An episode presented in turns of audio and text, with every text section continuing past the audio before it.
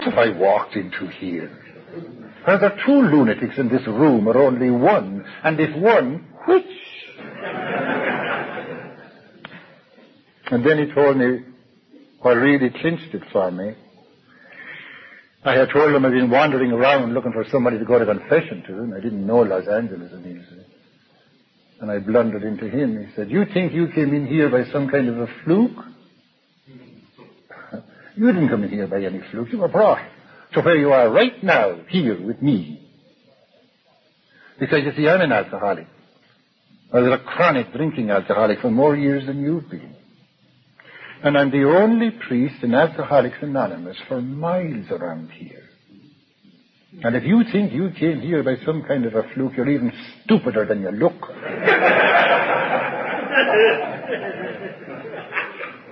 that's what has me here today. You didn't let go of me until I was in AA. Told me, you'll never get well, he said. You'll never get well as you, as long as you think that doing what you're doing now is the remedy for what's wrong with you. Coming to confession to confess sin. That is not your problem. That is not your problem. You haven't sinned in any of these awful stuff that you think is awful. You've only been what the allergy to alcohol, to alcohol makes an alcoholic be. A self-destructive jackass. Destroying even every vestige of self-respect. Doing deliberately what you know you're going to hate yourself for doing. That's an alcoholic. Programmed to. I am not a sinner. I have never sinned since I crossed the dividing line between being alcoholic and non-alcoholic, between being addicted and non-addicted. Never. I've just been a puppet on a string. Till these two ideas are firmly implanted. And we do business with the Almighty with those two basic understandings. The two things that you take as read, that He takes as read, and that there's no no dispute about whatever. He loves me. He loves me out of sight.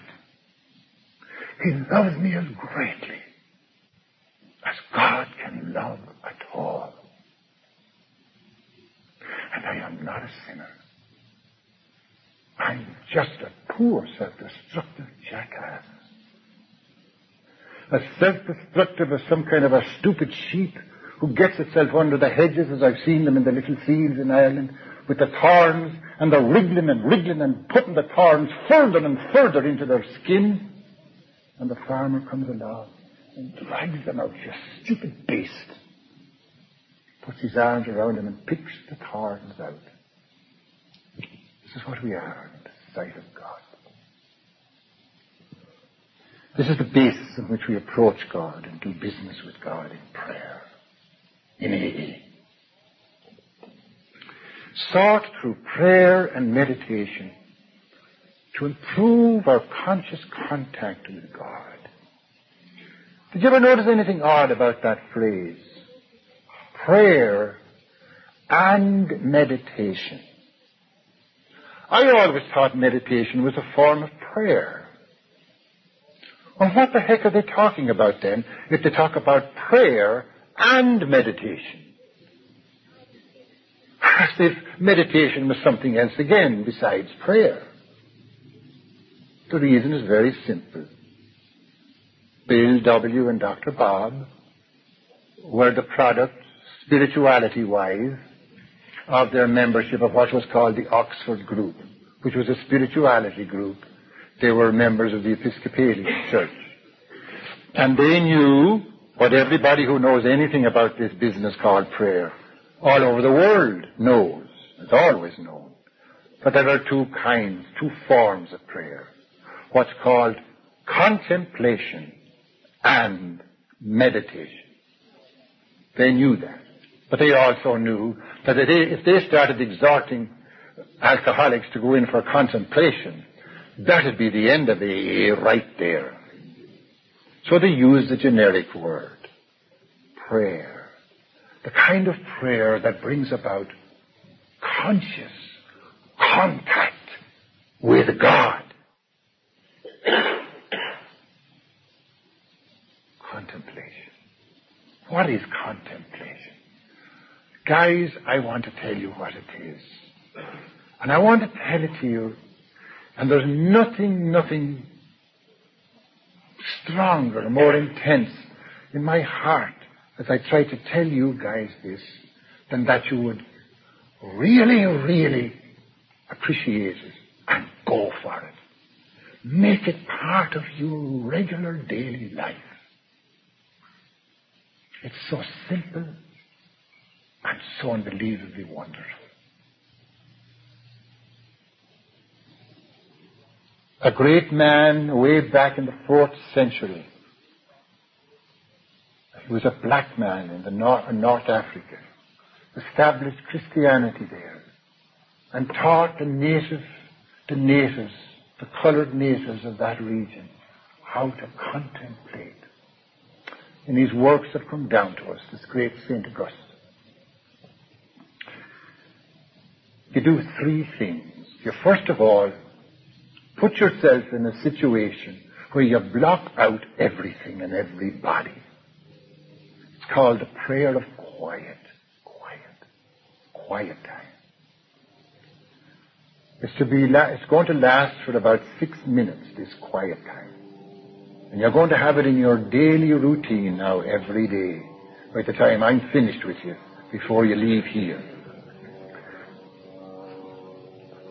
You get to somewhere where you shut out all interruptions, all awarenesses.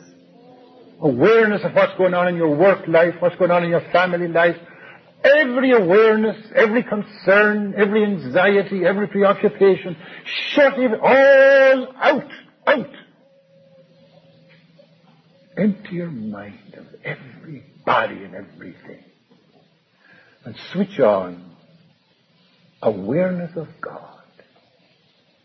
Awareness of His realness. God is real. God is real. He's the most real reality that there is. Because He's the source of all that's real. God. His realness. His nearness or hearness he doesn't exist away off in the outer fringes of outer space. No. He's as close to me as the air that surrounds me that I cannot see. The air that's within me that keeps me alive. He's as close to me as my eyelids are to my eyes. But these things up here are not constructed for seeing him is not the kind of reality that can be seen by these things. But he's there. He's here. Maybe there's a, radio transmitter on a mountain top somewhere there, emitting, radiating the sounds of the newscaster, the orchestra, the music. And those sounds are in here. They're here. You can't hear them. Because the apparatus has to be switched on that can receive them and hear them and make them audible to us. They're here. God is here. As close to me as the air that surrounds. Switching on awareness of His realness, His here-ness, and what He is like awareness of what's going on inside him. Awareness of the content of his awareness in being aware of me. And letting that awareness, the awareness of the content of his awareness of me, what he's thinking as he looks at me, what he's feeling as he looks at me me.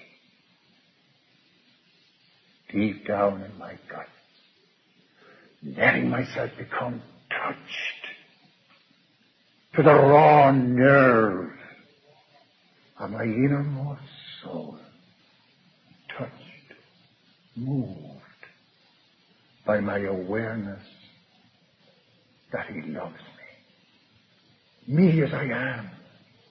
Loves me out of sight. Wants for me everything He has wanted for that one to whom He said, You are my beloved Son. Wants for me the highest, the richest, the most precious of what there is to want. Contact. That's a Latin word. Conscious contact. Tactus is the word for touch.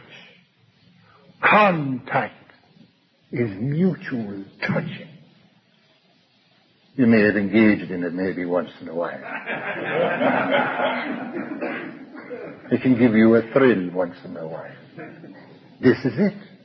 This is it. Contact.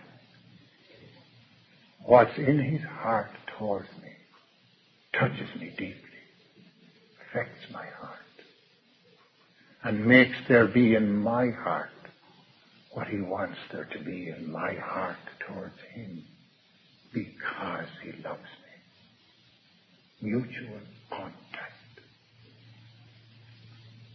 To contemplate is to do the most natural thing in the whole wide world.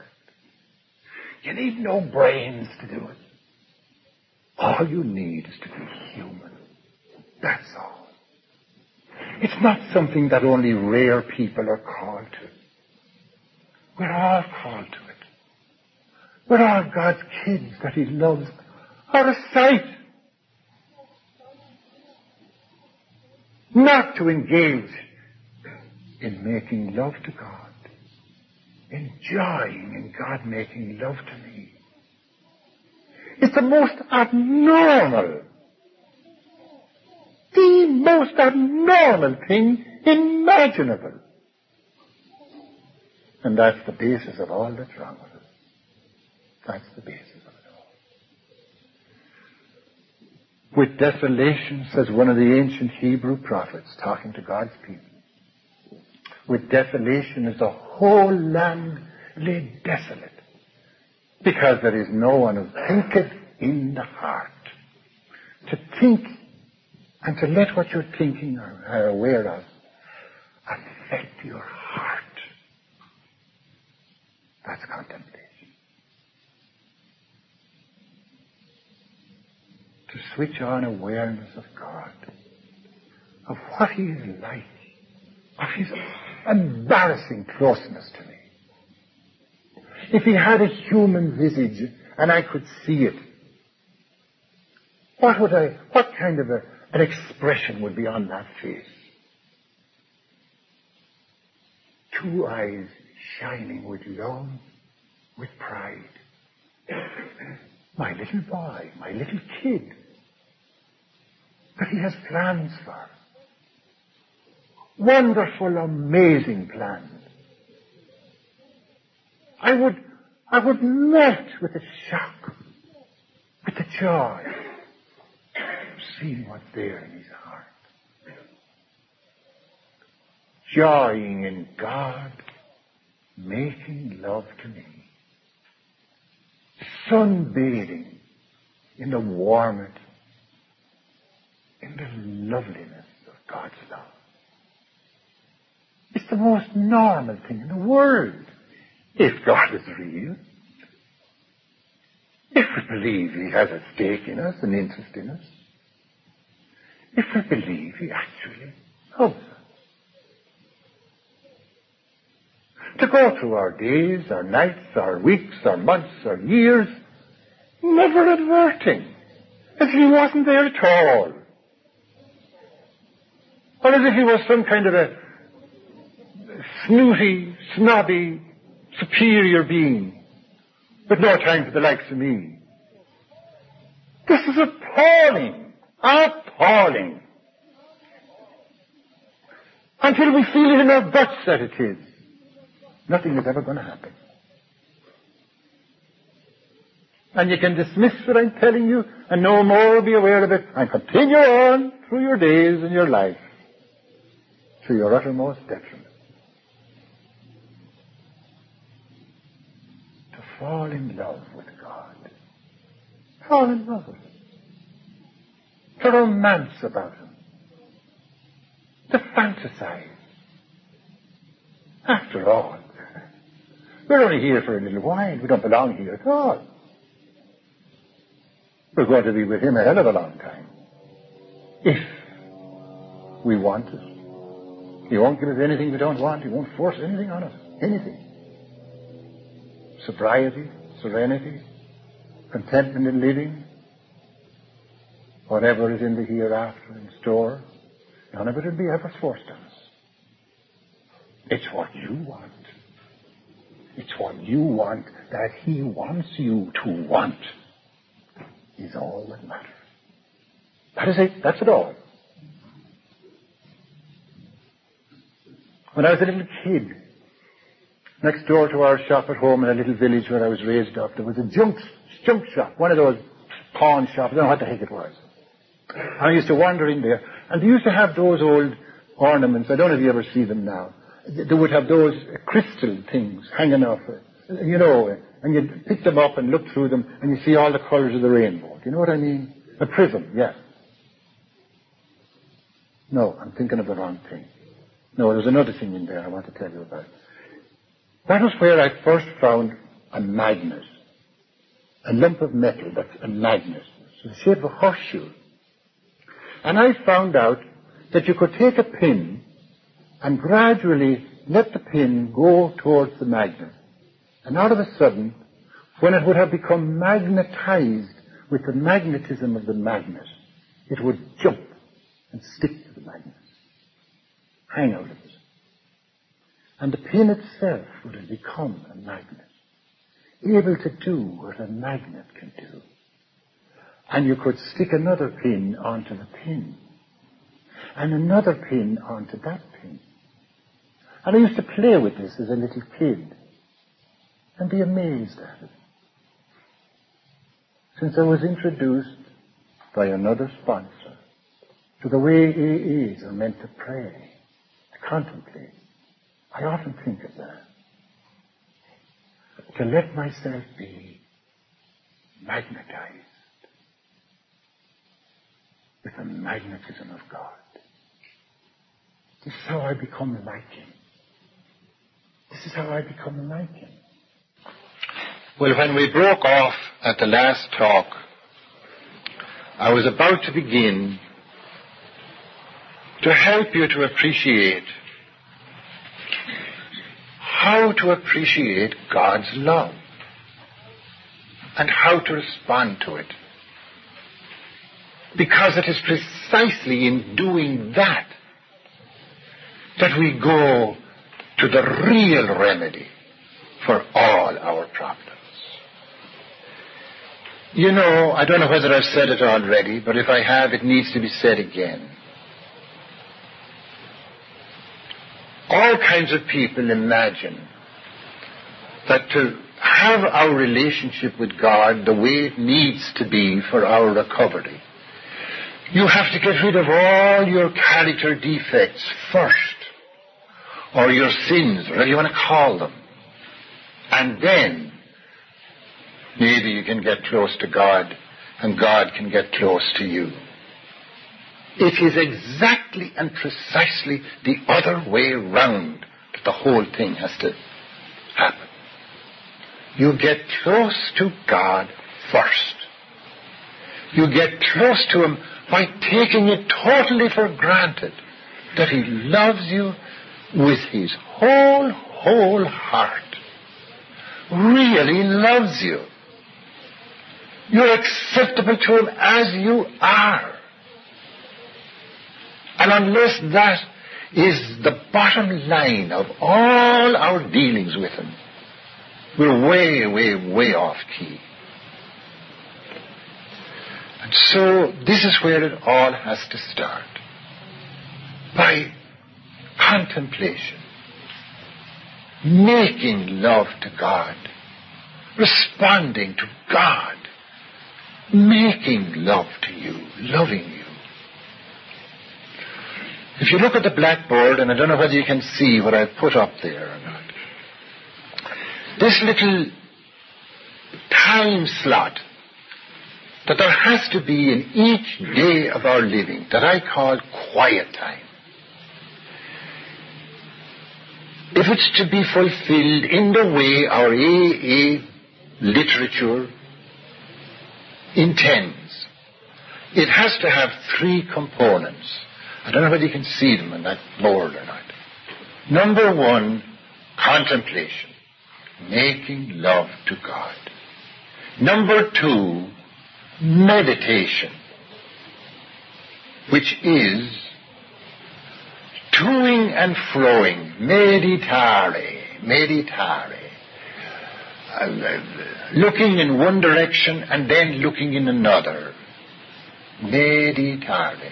Being in the middle, looking there and then looking there. Like a person who's uh, at the net of a, of a tennis court looking there and the ball goes there, turning right and the ball goes right. Left, right. Looking from one to the other. Looking at God, looking deep down into his heart and what's there, radiating on you, and being so happy about it. And then looking at yourself, the real, real you. Fourth step, tenth step, this is the context in which what we call uh, in inventory has to be taken. You never take inventory in isolation from the awareness of God that's envisaged through contemplation. Inventory is not introspection. That's not inventory. That's an infallible prescription, introspection, for despair, for self-disgust, for a feeling of hopelessness. This is not inventory taking as envisaged by our literature. You never take inventory except in the context of quiet time, having first engaged in contemplation. And it's only then, with the awareness bubbling, bubbling, bubbling inside of us, He loves me. He's on my side. He knows more about me than I know or ever will know. And with knowing it all, He loves me. He wants to relieve me of what I can't relieve myself of. And He is able to. And it's only when the goody, goody, goody feeling about that is on one side of my guts that then the other feeling about my real self can be activated. Despair. The awful feeling of knowing that I'm powerless over all these character defects that are devouring like beasts, devouring my sense of well-being, relaxation, serenity, and happiness. There's a tension all the time, looking to Him and what's in His heart, feeling good. Looking to myself and what's deep, deep down in my own damaged, damaged personality, and feeling awful about that. And those two feelings clash and you go down on your knees. And there's component number three. Praying only for the knowledge of His will and for the power that He alone can give me to carry it out. This is quiet time. This is dealing with God. Having the real me dealing with Him. God will only do business with what is real. God is the source of all that's real. Simply isn't at home with make-believe, with phoniness, with self-deception. He'll only deal with what is real. And if I don't want to get in touch with the real me, then he'll never get in touch with me nor the me with him. Now, this is the picture you need to have in your mind for to appreciate what this 11th step is all about. Quiet time. Before you leave here tomorrow, I'm praying and hoping that every man jack of you is going to leave here with a firm, firm intention. And this is all that has to be the fruit of this weekend. And if this is not the fruit of this weekend, as far as I'm concerned, it's a total failure. You are going to leave here tomorrow with your mind made up that there's going to be a certain time slot. Six minutes is all. Two minutes for contemplation. Two minutes for, for uh, inventory taking. Two minutes for asking, asking, praying the prayer of petition, of asking, praying for the knowledge of His will and for the power to carry it out. Six minutes time slot.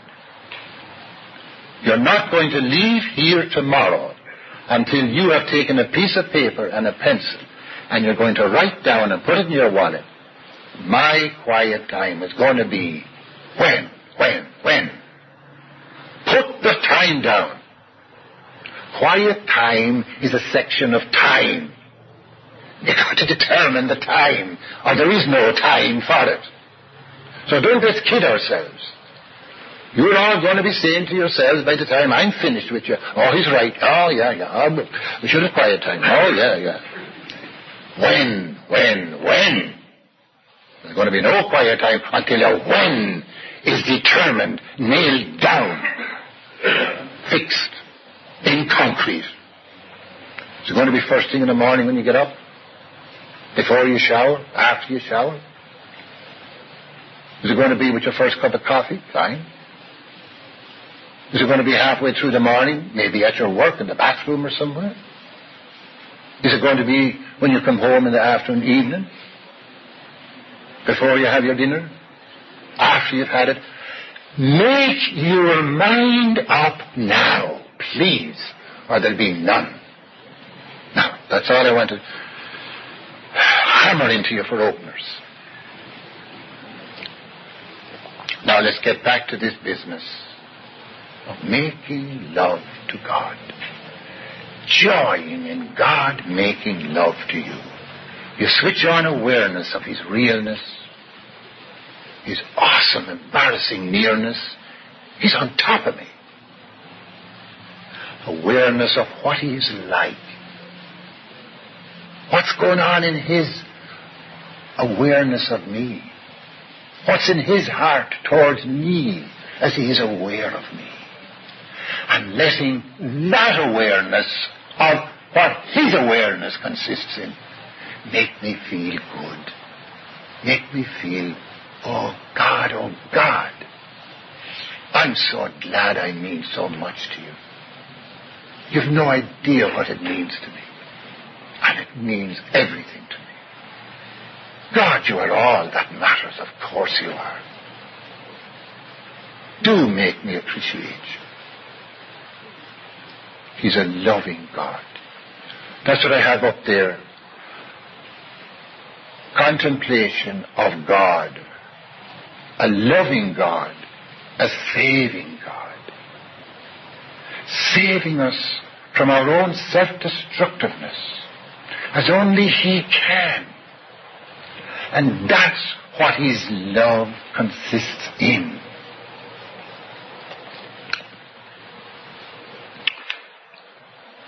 This word love is the most bandied about, trivialized, desacralized word in the whole language. It has become a laugh. You if you have any sense, you don't mention it anymore in serious company. Love. What does it mean? When God says to you and to me, buddy, I love you. What does God mean by that? There's no way you can, I, can ever rejoice over him loving us if we don't know what he means by what he's saying when he says, I love you. What does he mean? When two kids, college kids, are down at the beach on an August moonlight night, he's in his bathing trunks, she's in her bikini, and they're lying there on the beach, and he whispers to her, honey, I love you. We all know what he means, huh? We all know what he means. Translated, translated honestly into plain, plain, what I call Pat Murphy language. What does he mean? You've said it. He means, I find you very desirable, my dear. Especially without your bikini. I need you. I want you. I want what your body can give me. I hope your my body appeals to you like yours appeals to me. We could do wonderful things together, honey. I love you. yeah. But is that what it means? Is that what it means when God says to us, I love? Is that what He means? Good God, no. But if it isn't, then what does He mean?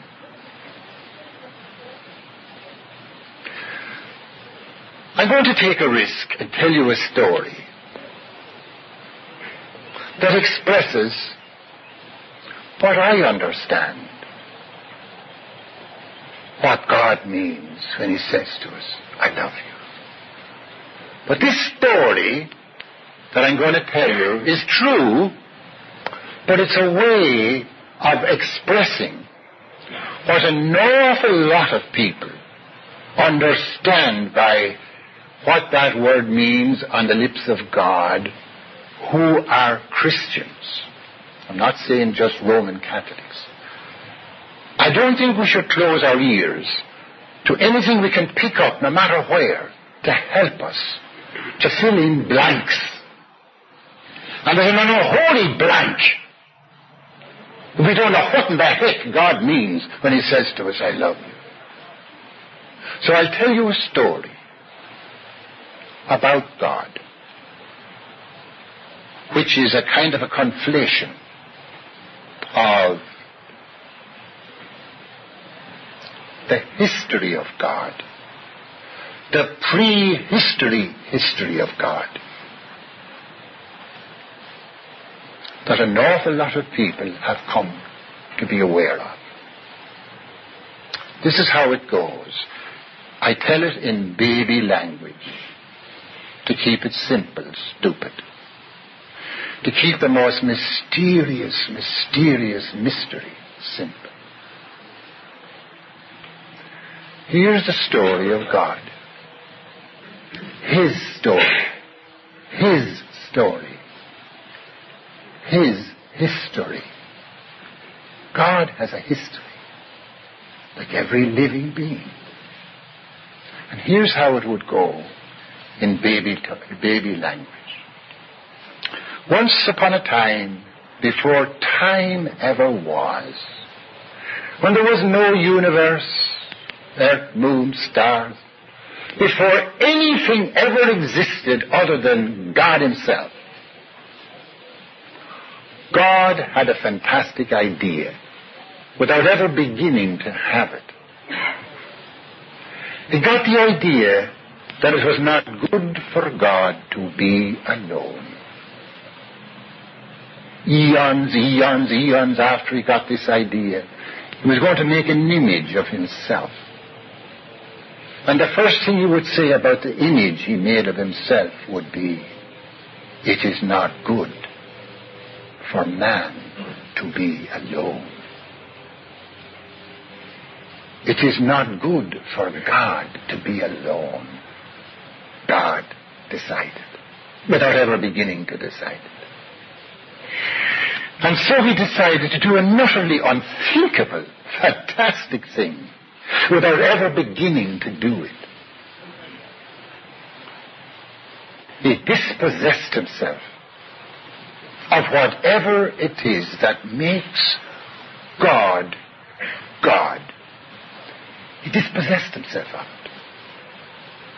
He risked self-annihilation that another might be God. He let go and let God be an other. And said, here, you enjoy it. You enjoy it. And so there was God from God, light from light, true God from true God. He did something analogous to, if you could imagine, a healthy man with two healthy eyes coming across a blind man with just empty sockets where his eyes should be. And the healthy man somehow takes out his own two eyes and gives them to the blind, blind man and says, Here, you enjoy. You enjoy the power of seeing. God did something more mad, more, more reckless, more crazy than that. And this product of his, this God from God, turned out to be the image of his begetter, whom we now call his father. It was the image of his father. And he could only do what he saw his father doing. And so he surrendered back to God and is forever surrendering back to God what God is forever bestowing on him. Whatever it is that makes God God. And each of them is in touch with it by getting rid of it, trying to get rid of it. Each of them finds their self-fulfillment paradoxically in bringing about the self-fulfillment of another through the total abnegation of self.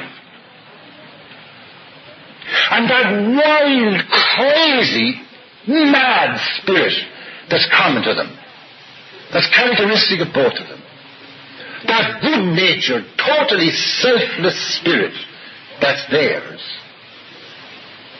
is embodied in another person. Another person is their spirit, literally personified.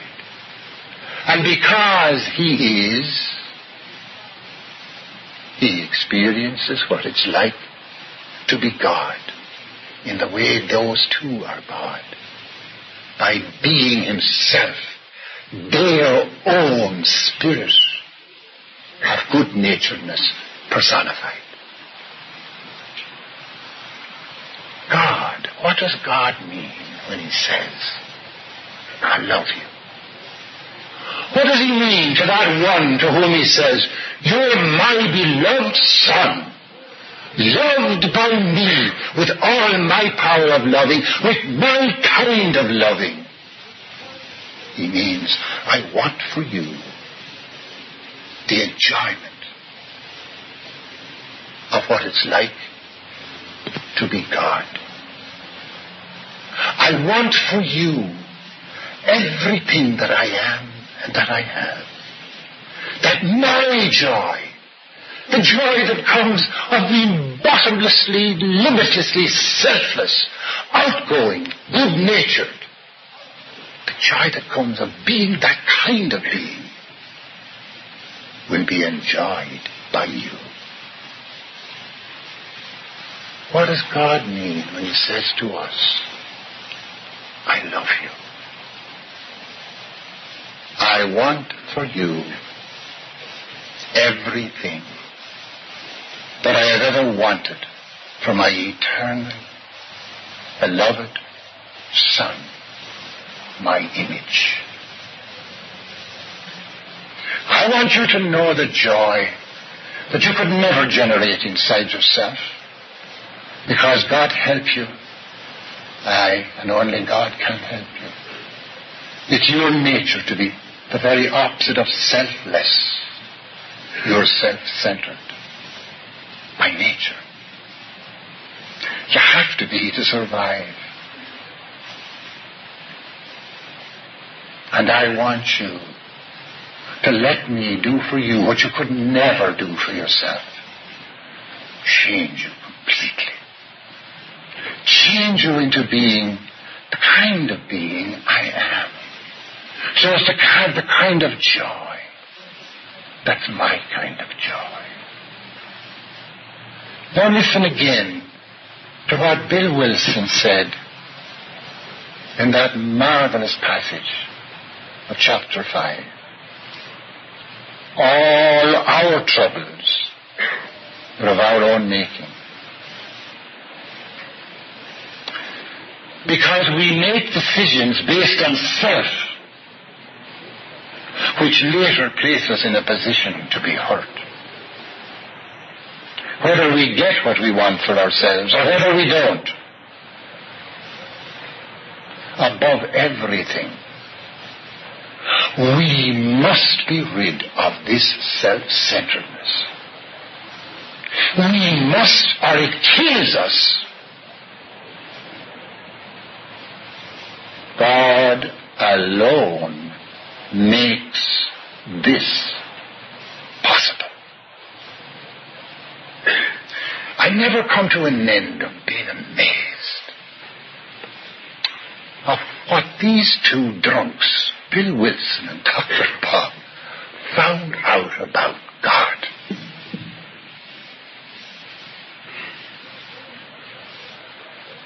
They found out about God, don't ask me how, something that it took the founder of Christianity to come into our world from God, they say, to make this fact about God known to us.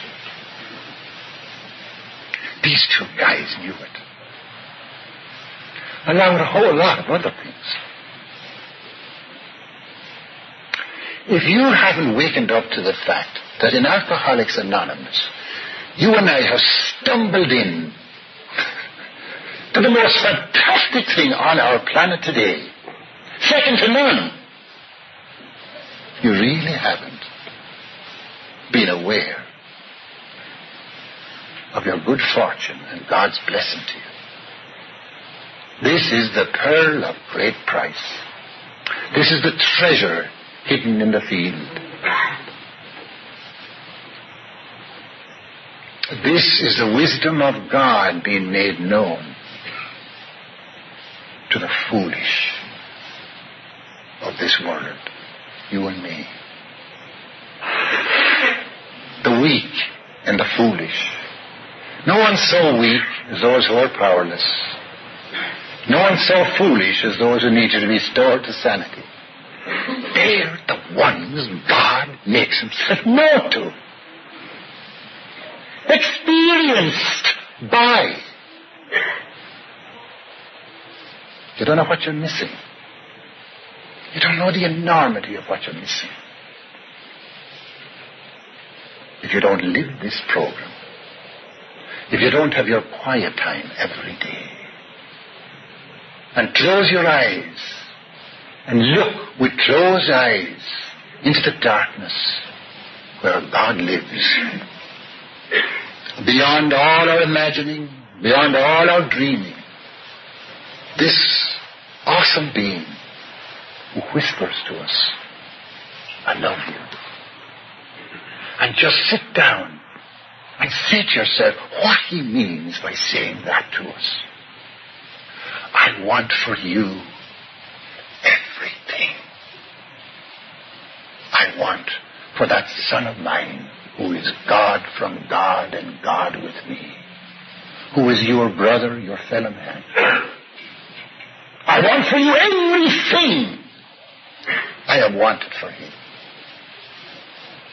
That my joy will be in you. The joy that comes and that's not of this world and that the inhabitants of this grubby, grubby earth, planet Earth, can never even imagine the happiness that comes in being totally selfless, totally good natured, totally outgoing, totally the opposite of being self centered, forever scheming and planning for what I want. and thereby forever setting themselves out up to hurt, hurt, hurt, hurt. And laugh at it all and say, it's wonderful. Wonderful to be drunk. Wonderful to be chasing after what's not going to satisfy me. Oh, it's great. There's only one answer to it all. I talked to you in the previous talk about the magnet I used to fool around with as a little child.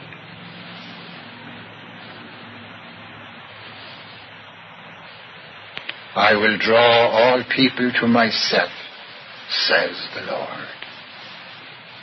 Draw them to me. If only they look at me. If only they ponder what's in my heart They'll become magnetized like the, with the magnetism of the magnet. They'll become like me. Really, little earthly reproductions of me. True children of mine. The features that are my features become the features of their whole lifestyle.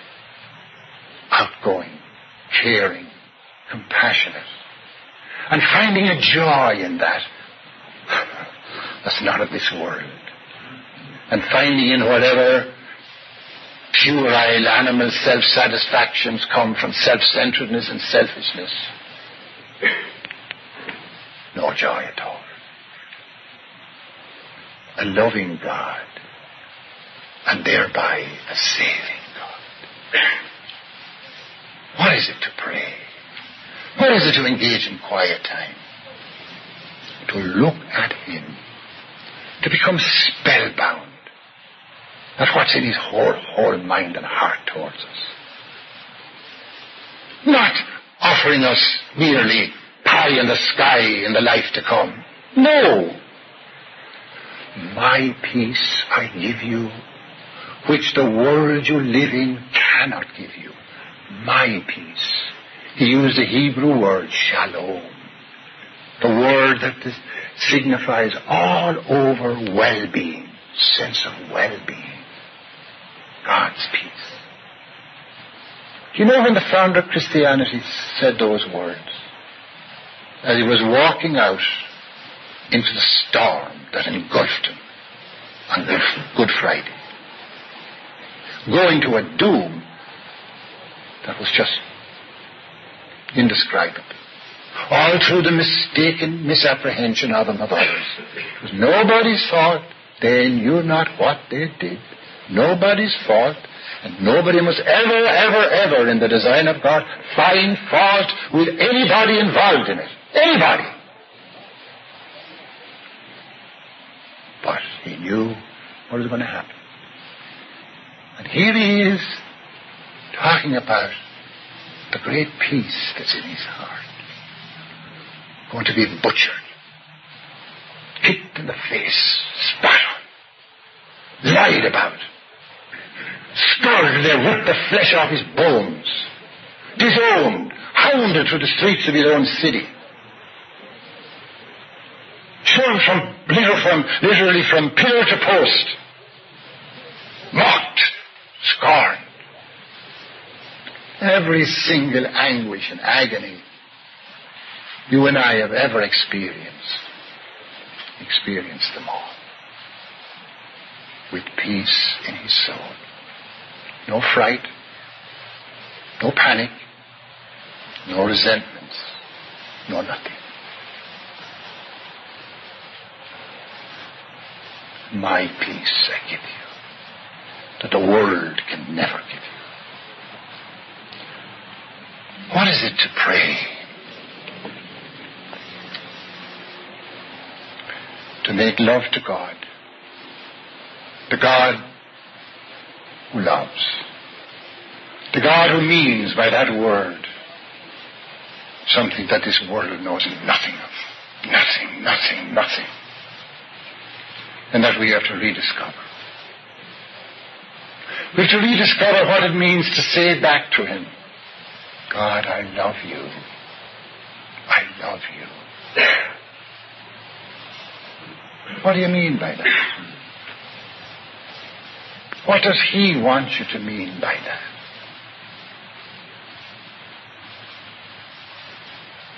I appreciate your love. Dear, dear, kind, compassionate, loving, loving God. Powerful God. I appreciate you. The hardest thing for you and I to believe about God is what? That He can change you, change me. Who can change me from being the self-centered, ambitious, scheming, phony that I am, my God, they're powerful, all right. They're certainly more powerful than I am. This is what God wants to hear when we say it back, I love you. I believe that you can do for me what I cannot do for myself. He mean, he wants us to mean I reciprocate your love. I appreciate it. And I'm appreciating it when I'm saying, I want for me all of what you want for me. That's saying to God, I love you. You are all that matters to me. Like if the pin fell in love with, this, with the magnet. And joys with an ecstasy unbelievable in being of one mind and heart, united with a magnet. Magnetized with the magnetism of the magnet. I want for me, God, all of what you want for me. And it's all I want. Because I know when you brought that about, you're going to make me the happiest breathing human being on this planet. Already experiencing a foretaste, a prelude of what's in store when I shuffle off this mortal coil and become one spirit with your holy, loving spirit. We've got to be very simple and sit down and get back to basics. What does God mean when He says, I love you? What am I supposed to mean when I say back to Him, I love you?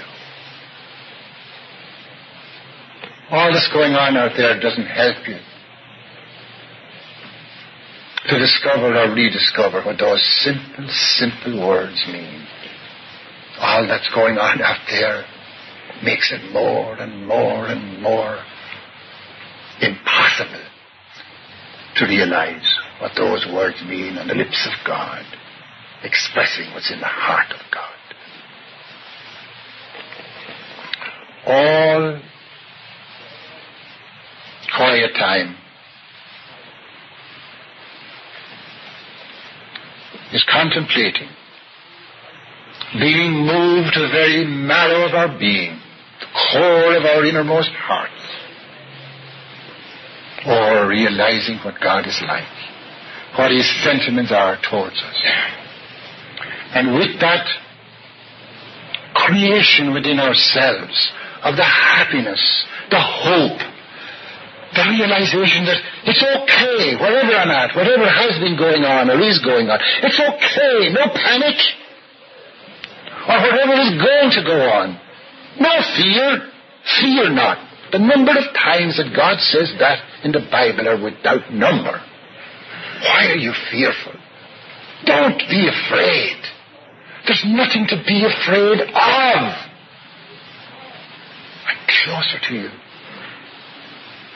than the air that surrounds you, whatever befalls. And it's only with those realizations that we look then into our own selves and take inventory. Now, I'm not going to say very much about taking inventory, but I must say some things. In my book, There's only one real problem in my life, and more in all our lives, as I see life. People.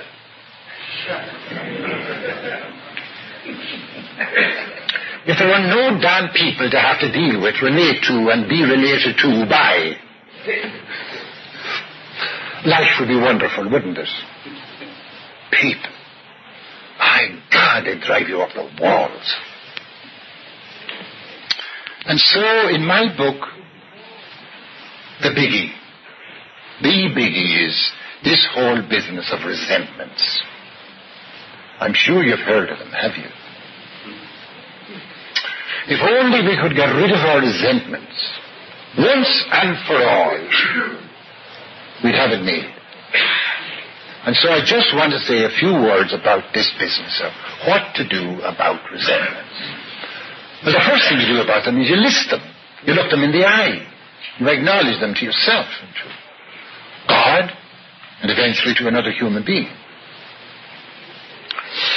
We're told that when we take inventory, we're to take inventory on just three topics. Resentments, fears, sex.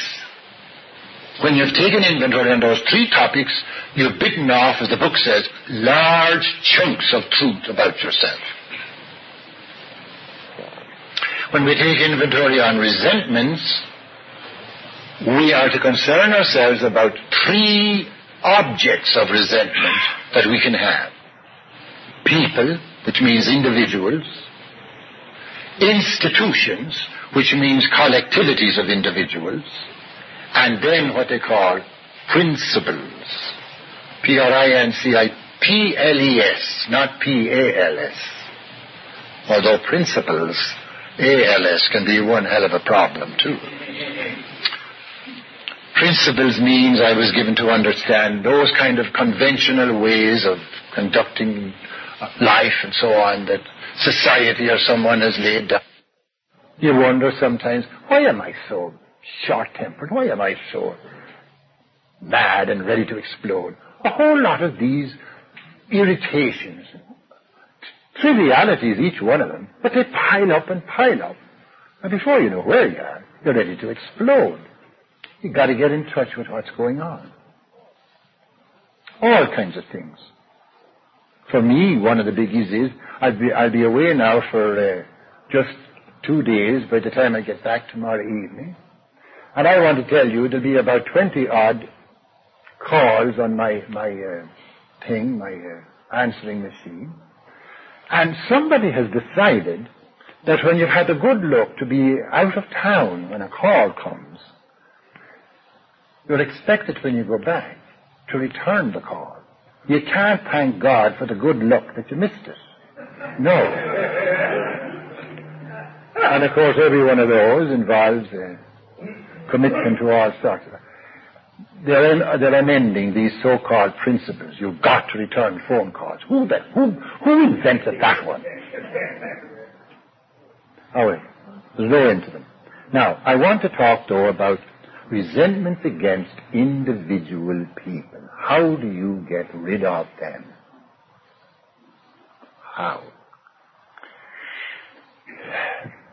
In my book, you never can. You never will. There'll never come a day when we don't experience the emotion of anger. Never. Never. Being angry at people. Why? Because we are animals. We are animals. Rational animals, yes, with a tiny spark of rationality in this animal body. This animal body, which has nerves going all through it, chemistry, exactly like the chemistry in the body of an animal. You stand on a dog's paw, you know what happens. It reacts with anger automatically, immediately. And you'd better get out of the way if you don't want your ankle bitten off. We are animals. People get on our nerves. All that that means is that we have nerves, period. It does not mean we're vicious, bad, corrupt, uh, whatever you want to call it. We're none of the above. We're simply animals. If you confront me with something that I regard as outrageous, I react automatically. I say, this is ridiculous. I'd be mad. Now, what do you do about all this? I know there are all kinds of things about what you do. The people who let you down, the people who... Or they can be, you know the way they can be.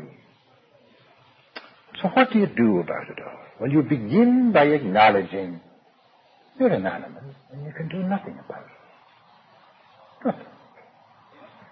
But how do you get rid of it? You see, we're more than animals. We have memories. And we can keep awareness of the hurt, of the injustice, the unfairness, the outrageousness. And we carry it around with us. We bring it to bed with us. We bring it to the bathroom with us. We bring it to the shower with us. We bring it into the car with us and drive around the place with us.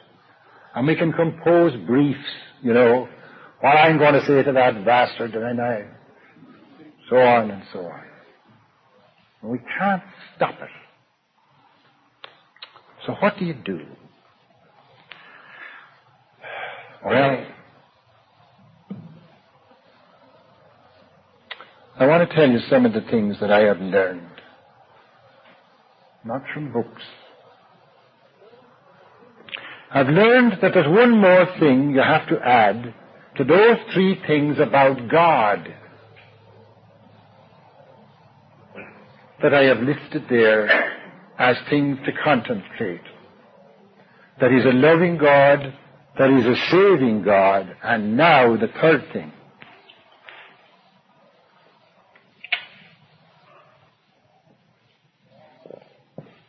God is infinitely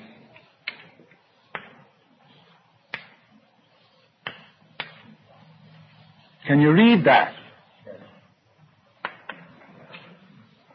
God is detached. I've lived for 15 years now with the man I live with who's the pastor. It's been a stormy, stormy passage. He's an Irishman too. He's not an alcoholic. He knows I am and have been, and uh, he lets me know he knows. and I, yeah, and I let him know, I know he knows, and that what he knows is all a lot of.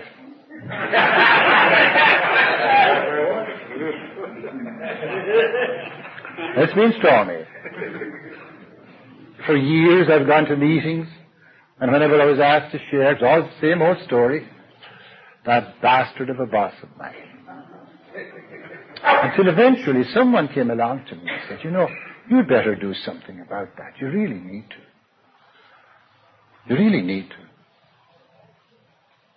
Either get out of there altogether and forever, or do something to make it possible for yourself to live without that massive resentment that's eating you up. Well, I said, like what? He said, get your ass into Al-Anon. You mean join the enemy? yes. yes. Well, you know, I did. And apart from joining AA, I want to tell you guys, there is nothing I have ever done that I'm more grateful to God for putting into my head to do. That whole lifestyle, that whole program is fantastic.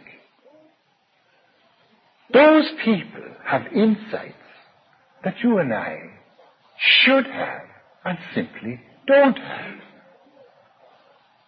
Have you ever thought, for instance, let's talk about, for instance, a poor little woman who's married to a joker like you or me.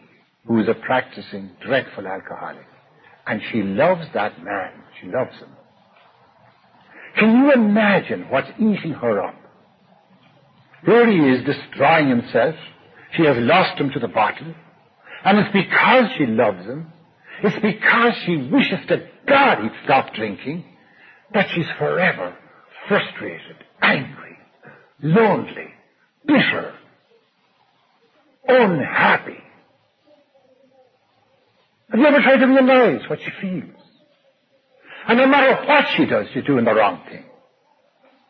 If she says to herself, I'm going to stop him drinking if it's the last thing I do, and rolls her sleeves up, hides the bottles, refuses to phone the firm when he has the flu again on a Monday morning or whenever.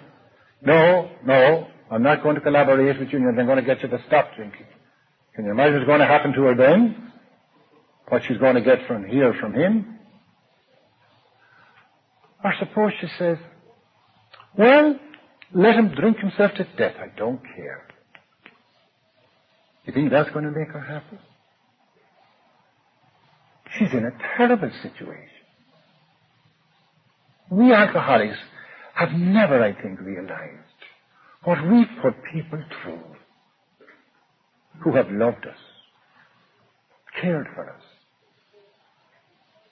And so she decides to go to Al Anon. Why does she go there?